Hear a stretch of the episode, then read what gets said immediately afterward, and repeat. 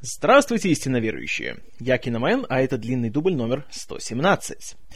Сегодня, 25 июня 2012 года, исполняется 88 лет со дня рождения одного из самых талантливых, самых профессиональных и при этом самых недооцененных кинематографистов всех времен – Сидни Люмета. А кроме того, в этом году исполняется ровно 55 лет с тех пор, как он начал свою кинокарьеру, поэтому сам Бог велел рассказать о его кинодебюте под названием «12 разгневанных мужчин». Но история наша начнется не с Люмета, а с человека по имени Реджинальд Роуз, который в 50-х много работал на телевидении в качестве сценариста и режиссера. Э, также в 50-х ему довелось поучаствовать э, в составе присяжных заседателей на одном судебном процессе, и это оставило настолько неизгладимое впечатление в его памяти, что он решил превратить это в сценарий для телевизионной постановки. Тут сразу нужно отметить, что в 50-х еще не было повсеместной э, практикой показывать сериалы и телепередачи в записи. И большинство программ, которые показывались тогда по тогда еще только трем главным каналам, ABC, CBS и NBC, демонстрировались вживую. То есть даже комедийные сериалы, которые показывались, они шли в прямом эфире на всю страну, и актеры исполняли все свои сцены вот как есть. И также в те времена на телевидении распространенной практикой было создание телеспектаклей. То есть это не то, что имеется в виду, когда вот приходишь с камерой в театр, ставишь ее и снимаешь постановку, а делалось то же самое, что и в театре, то есть, опять же, минимум декораций, все происходит в одном месте, э, вот у тебя есть актеры, они сняты, как правило, двумя-тремя камерами, и разворачивается в прямом эфире перед тобой такая большая театральная постановка, только что на телевизионном экране, и снятая она в рамках телестудии. И «12 разгневанных мужчин» первоначально были написаны именно как такая вот телевизионная постановка. И в эфир она вышла в сентябре 1954 года. Сенсацией она не стала, но, тем не менее, зрители в целом оценили довольно положительно. Среди этих зрителей был еще и актер Генри Фонда, э, родоначальник знаменитой династии актеров по фамилии Фонда, в которую также входят его дети Джейн и Питер Фонда, а также его внучка Бриджит Фонда. Так вот, Фонда увидел этот э, телеспектакль и решил, что из этой истории может получиться отличный художественный фильм. Актер связался с Роузом, и вместе они решили обходить киностудии и предлагать им проект создания полнометражной киноверсии «12 разгневанных мужчин». Однако руководство всех э, больших студий очень негативно отозвалось на такую идею, потому что это уже шло по телевидению, это все уже и так видели за бесплатно, плюс это просто история о том, как сидит куча мужиков в одной комнате и друг, друг с другом спорит, то есть это не художественный фильм, поэтому все отказывали Фонде и Роузу.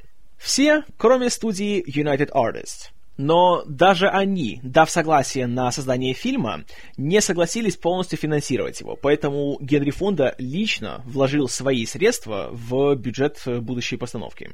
И таким образом он стал вместе с Реджинальдом Роузом вторым продюсером фильма.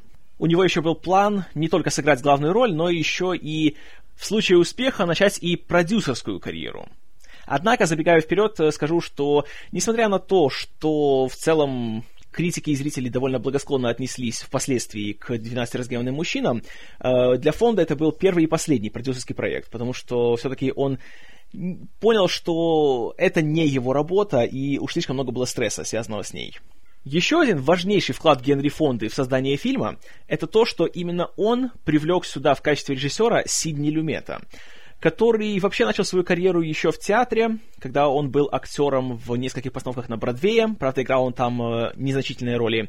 Э, затем начал работать за кулисами и дослужился в конечном итоге до поста режиссера. И работал параллельно в театре и на телевидении. И где бы он ни работал, репутация у него всегда была исключительно положительная, и все уважали его как твердого профессионала и как очень внимательного к актерской игре человека и работать с ним, по признанию всех его коллег, было сплошным удовольствием. Почитав сценарий Роуза, Люмет сказал, что в целом, конечно, текст был довольно сентиментальным и расходился с личными взглядами и мировоззрением самого режиссера, который, на самом деле, был, скажем так, более реалистичен, прагматичен и немножко циничен. Но в целом ему очень понравились идеологии и развитие событий и общий посыл этого сюжета. И, конечно же, он согласился на создание фильма. Хотя все, с кем он тогда говорил, говорили, что это вообще это не фильм, это просто куча мужиков, которые сидят в одной комнате и только разговаривают, и тут никакой динамики, тут никакого зрелища, и зачем вообще это делать? Но Люмет, так как он пришел сюда из театра и телевидения, он еще не делал художественное кино, для него все эти жалобы звучали как пустой звук. Да и создавая сам фильм, он да, принес много подходов и принципов, которыми он регулярно пользовался в театре. В первую очередь из театра и из телевидения он брал исполнителей главных ролей. Он не хотел, чтобы это были звезды или какие-то узнаваемые лица, потому что главные герои являются обычными гражданами, и они должны выглядеть именно как э, простые люди с улицы. И таким образом, кроме фонда, здесь появились э, на тот момент еще неизвестные люди, которые, многие из которых впоследствии стали э, более известными актерами, кое-кто получил еще и Оскар, и остальные роли, кроме Генри Фонда, сыграли такие люди, как Джозеф Суини, Джон Фидлер, Джордж Восковец, Роберт Уэбер, Джек Уорден, Джек Клагман, Мартин Бальзам, И. Джи Маршалл и Эдвард Бинс. Так как фильм особенно никто не верил, то и больших денег на него никто не собирался выделять. И в сумме его бюджет составил 349 тысяч долларов, что на сегодняшний день составляло бы что-то около 2,5 миллионов долларов. Тем не менее, для художественного фильма это, конечно, далеко не самая большая сумма, и на нее особенно как-то не развернешься. Даже несмотря на то, что фильм твой происходит весь в одном помещении. И в связи с этим Люмету пришлось, что потуже завязать пояса и съемочный график был очень коротким. Весь фильм был снят за 19 дней. Но как Люмет добился такой эффективности и почему фильм был готов так быстро и не пришлось ничего доснимать, так это потому, что на всех своих фильмах он всегда проводил много репетиций. И не просто то, что делается на всех фильмах, знаете, то есть читка за столом, когда собираются все актеры, у них перед глазами сценарий, и они просто его читают как бы выразительно. Люмет реально проводил, как в театре, репетиции, в течение которых по несколько раз прогонялся весь фильм полностью. И актеры не сидели за столом, а они находились там, где находились бы их персонажи. И это делалось либо на пустой сцене, либо в декорациях, смотря какой фильм и на какой стадии была его подготовка на момент репетиций. И именно благодаря тому, что еще до начала съемок Люмет уже четко знал, что каждый актер будет делать, и все актеры знали, что и когда и как им нужно сыграть, и когда что сказать, то поэтому на съемках он никогда не делал множество дублей, и никогда не возникали никакие споры или, в кавычках, творческие разногласия между актерами и режиссером. И поэтому на съемочной площадке постоянно присутствовала атмосфера коллективизма и взаимоуважения. Кроме очень внимательной работы с актерами, Люмет тут еще и делал большую ставку на операторскую работу. Потому что, по сути, он брал театральную постановку и снимал ее на камеру. И именно для того, чтобы подчеркнуть то, что это художественный фильм, и в нем можно сделать то, чего нельзя сделать в театре, он очень тесно сотрудничал с оператором-постановщиком Борисом Кауфманом, который к тому времени уже прославился оскароносным фильмом «On the Waterfront» в порту, который принес Марлону Брандо его первый Оскар. И вместе они выработали такую интересную схему. На протяжении всего фильма угол съемки актеров менялся. Сначала мы видим большинство действующих лиц более сверху, затем на протяжении фильма камера опускается, и впоследствии мы смотрим практически на всех из них уже под углом снизу. И это позволяло более как-то так тонко, скрытно, не привлекая к себе внимания, создавать и повышать напряжение на протяжении всего фильма. Кроме того, э, Люмет очень активно использовал крупные планы. Причем на протяжении э, развития событий они становились э, все больше, и камера все ближе приближалась к лицам героев, создавая таким образом такую неуютную, такую клаустрофобную атмосферу. А уже затем, когда в финале мы видим кадр, где э, наши присяжные уже выходят из э, здания суда, и мы видим уже открытые улицы, открытые просторы, то здесь все намеренно снято как можно более общими планами, чтобы зритель уже сам мог вздохнуть с облегчением, что вот, все, свобода, наконец-то, никаких стен и никаких э, тесных пространств. Однако, несмотря на все хорошие намерения и съемочной группы, и актерского состава, и студии, когда фильм вышел в прокат в апреле 57-го, он провалился. Он не вернул даже свой скромный бюджет. И успех к нему пришел только уже когда его показывали по телевидению, а также когда его пустили в международный прокат. Критики оценили фильм довольно высоко, хотя без особых каких-то восторгов, но «12 разгневанных мужчин» получили три номинации на «Оскар». Причем три самые главные. Лучший фильм года, лучшая режиссура и лучший адаптированный сценарий. Хотя во всех трех случаях фильм проиграл фильму Дэвида Лина «Мост через реку Квай». Хотя Люмет получил определенную компенсацию, когда 12 разгневанных мужчин получили главный приз «Золотого медведя» на Берлинском кинофестивале. А в последующие десятилетия репутация фильма изменилась и исключительно в лучшую сторону. И теперь его называют одним из лучших американских фильмов 20 века, и целое поколение юристов признается в любви этому фильму и говорит, что именно благодаря ему они выбрали свою карьеру. И в целом фильм считается одним из самых впечатляющих дебютов за всю историю кинематографа. И знаете, трудно очень поспорить с такой репутацией. Потому что фильм даже сейчас, спустя уже более чем полвека, и меня это не перестает поражать, что он смотрится так, как будто он снят сегодня. Конечно, с той скидкой, что он черно-белый. Но в плане постановки, в плане своей динамики, в плане своего сценария, он, знаете, даст прикурить всему, что снимается в Голливуде сейчас. Несмотря на то, что снят он за копейки, в нем нету звезд, и он происходит полностью практически в одной комнате. Но вот тут Люмет подтверждает старую идею, которую в свое время выдвинул еще Альфред Хичкок, когда он немножко хвастался, говоря, что я могу сделать захватывающий фильм, который будет происходить в рамках телефонной будки. И этим он говорил, что не событие, не зрелище, не экшен делают твой фильм хорошим – Хорошим его сделают три вещи. Грамотный режиссер, талантливый сценарист и актеры, которые умеют хорошо играть. И где это происходит, о чем это рассказывается, абсолютно не имеет никакого значения. Так и здесь. Реально, если кому-то расскажешь, о чем фильм, что это история о том, как 12 присяжных сидят в одной комнате и ругаются на протяжении нескольких часов, и фильм идет практически в реальном времени. Это, конечно же, не звучит как э, что-то супер захватывающее, напряженное, и из-за чего ты сразу побежишь в прокат искать диск с этим фильмом. И, признаюсь, я сам очень долго откладывал просмотр фильма, потому что думал, что ну не может он быть вот таким вот хорошим, как все говорят. Ну фильм же старый, и черно-белый, и дешевый, ну, ну что мне такого может быть? И как же я ошибался и как я рад был ошибаться. Потому что это тот фильм, который, как только включаешь его и смотришь, то ловишь себя на мысли в стиле «почему я раньше это не сделал?» Почему я смотрел весь этот хлам, который выходит сейчас, и там я не ждал? А вот этот алмаз я все время обходил стороной.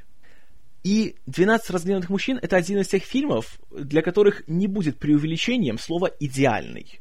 Потому что в нем идеально абсолютно все начиная от выдающегося сценария Реджинальда Роуза, продолжая виртуозной режиссурой Сидни Люмета, по которой и не скажешь, что для него это первый раз, когда он делает художественное кино, и завершая поразительной актерской игрой абсолютно всех.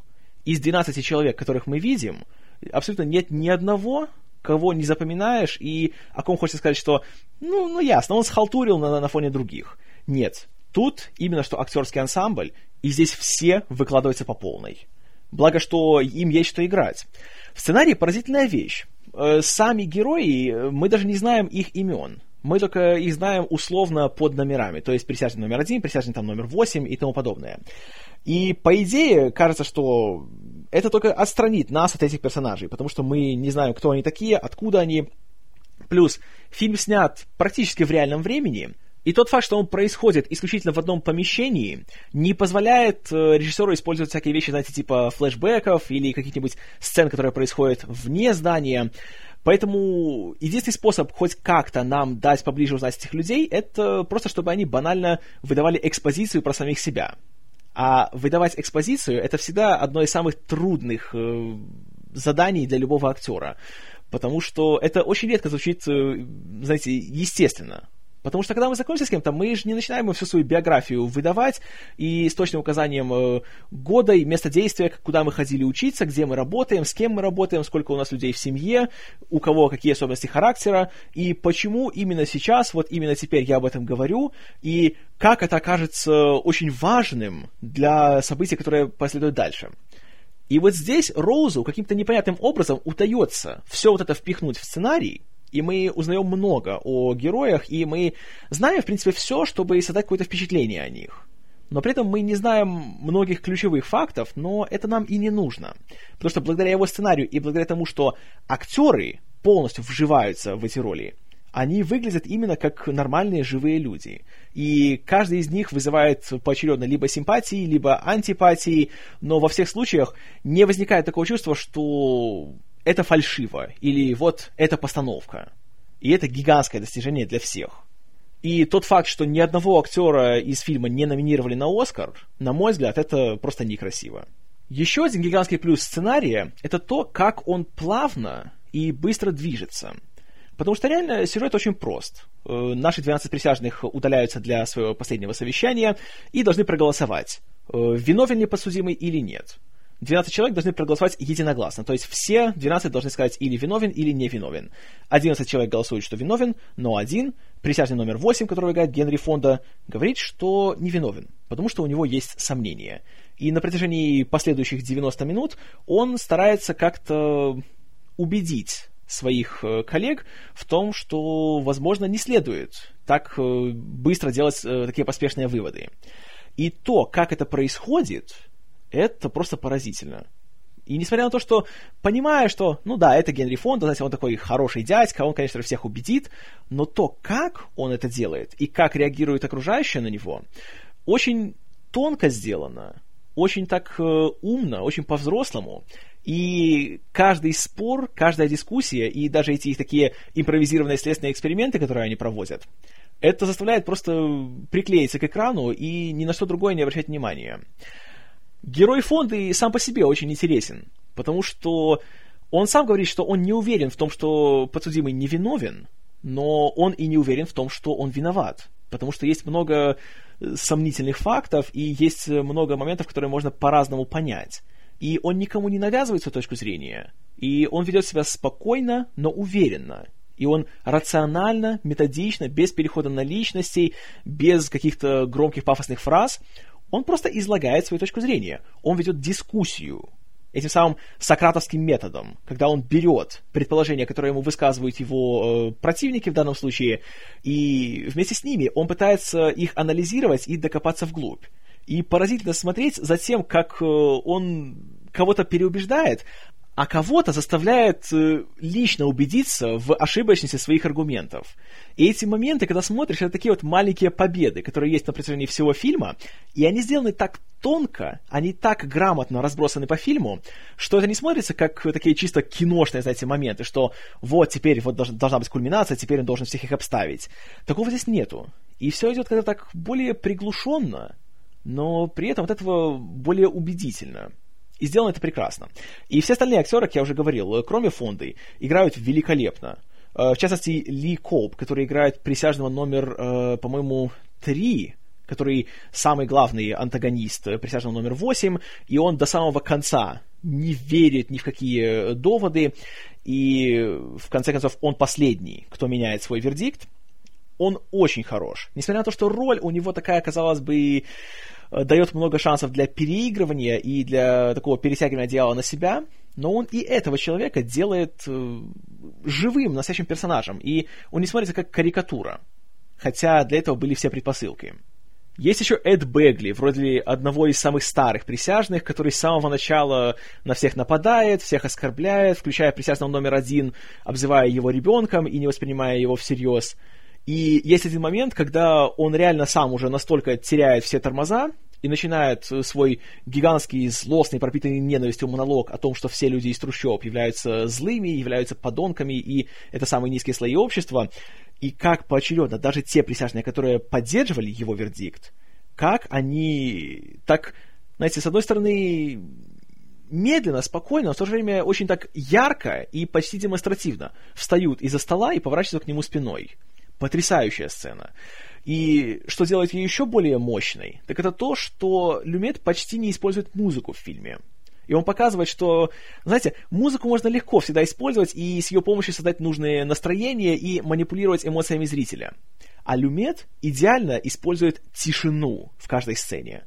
И в сценах вроде той, которую я только что описал, она звучит просто идеально. И не представляешь, как могла бы здесь прозвучать музыка, и понимаешь, что она бы только испортила всю силу этого мгновения. Чем еще интересны персонажи? Это тем, что каждый из них это очень яркая, колоритная личность, которая при этом показывает различные стороны человеческого характера. И то, как разные присяжные реагируют на вообще на весь процесс и на ту ответственность, которая на них возлагается, это поразительно. И есть, конечно, герои, которые сидят и долго вдумываются, анализируют все аргументы, а есть такие вроде как присяжные, которые играет Джек Уорден, который сразу говорит, что у него есть билет на сегодняшний матч по бейсболу, и ему надо побыстрее все это закончить, потому что ему это надоело. И в определенный момент он меняет свой вердикт с обвинительного на оправдательный, просто потому что он устал и хочет быстрее уйти. И если честно, вот такие люди, они как раз вызывают большую антипатию, чем такие тираны вроде тех, которых играют Эд Бегли и Ли Коб. И в целом присяжные и их первая реакция на вопрос, считают ли они виновным этого подсудимого, это просто идеальная иллюстрация того, сколько в каждом человеке есть определенных предубеждений, и как при малейшей возможности эти предубеждения выходят наружу. И как порой, если мы вот просто опрометчиво так рефлекторно э, их используем, сколько вреда это может принести, даже если это и не намеренно. И постепенно каждый герой осознает то, что на самом деле он больше смотрит не на то, что происходило в течение судебного процесса, а он просто приносит свой, скажем так, эмоциональный багаж, и здесь он пытается как-то избавиться от собственных каких-то проблем и комплексов. И, конечно же, идеальная иллюстрация этого — это тот же персонаж Коба, который рассказывает, что у него есть сын, который почти такого же возраста, что и подсудимый, и что они уже два года не общались, и свой гнев он как-то пытается просто выместить вот на этом парне, которого могут усадить в тюрьму, а может даже и дать ему смертную казнь.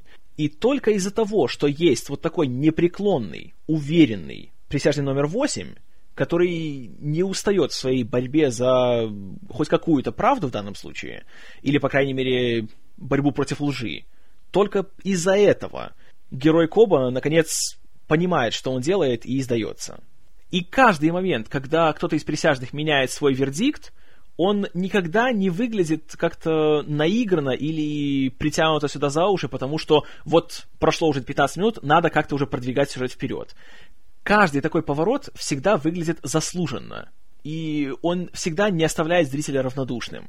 И болеешь за героя фонда и за его постепенных э, союзников, и надеешься, что скорее бы уже они убедили всех остальных. А это чертовски приятное ощущение, которое может возникнуть во время просмотра. И ужасно редкое, особенно в современном кино. И прелесть 12 разгневанных мужчин в том, что фильм одновременно заставляет задуматься об очень тяжелых вещах, об очень серьезных вещах, и задает вопросы, на которые нет простых ответов. Но при этом он не загружает зрителя. И в конечном итоге он дает э, чувство надежды. И финальная часть фильма по своей духоподъемности, знаете, ничем не слабее, чем первый Рокки. И когда видишь, что у героя фонда, несмотря на то, что шансов у него практически не было никаких, что ему удалось переубедить 11 абсолютных незнакомцев и заставить их задуматься, это потрясающее достижение. И в конце, опять же, редкое вот это вот чувство, когда ты гордишься главным героем, и в душе ты ликуешь вместе с ним – и пусть это лишь один инцидент, это один судебный процесс из тысяч, которые проходят ежедневно, но все-таки фильм оставляет тебе чувство о том, что справедливость, какая-никакая, все-таки она существует. И если за нее бороться, то ее можно достичь. И самое главное, если ты прав, если ты уверен в том, что ты прав, то ты преодолеешь любые преграды. Это восхитительная мораль в финале восхитительного фильма, который я рекомендую смотреть всем и каждому. Независимо от того, любите вы старое кино, не любите, любите ли вы черно-белое кино или нет, любите ли вы судебное кино или нет. Смотрите обязательно. Как и в случае с «Касабланкой», это фильм, который напоминает нам вообще, почему мы любим кино, и почему кино — это вид искусства. Этот фильм становится лучше с каждым просмотром. Это мастер-класс актерской игры, это учебное пособие для любого режиссера. И это просто чертовски хороший способ провести полтора часа своей жизни. 10 баллов из 10. Горячо рекомендую. И, как и всегда, мне крайне интересно узнать, каков будет ваш вердикт фильму «12 разгневанных мужчин». Пожалуйста, пишите в комментарии. А до следующего раза, спасибо за внимание. С вами был Киномен. И ты смотрел фильм «Звездные войны»? Люди говорят мне, что я похож на Хана Соло.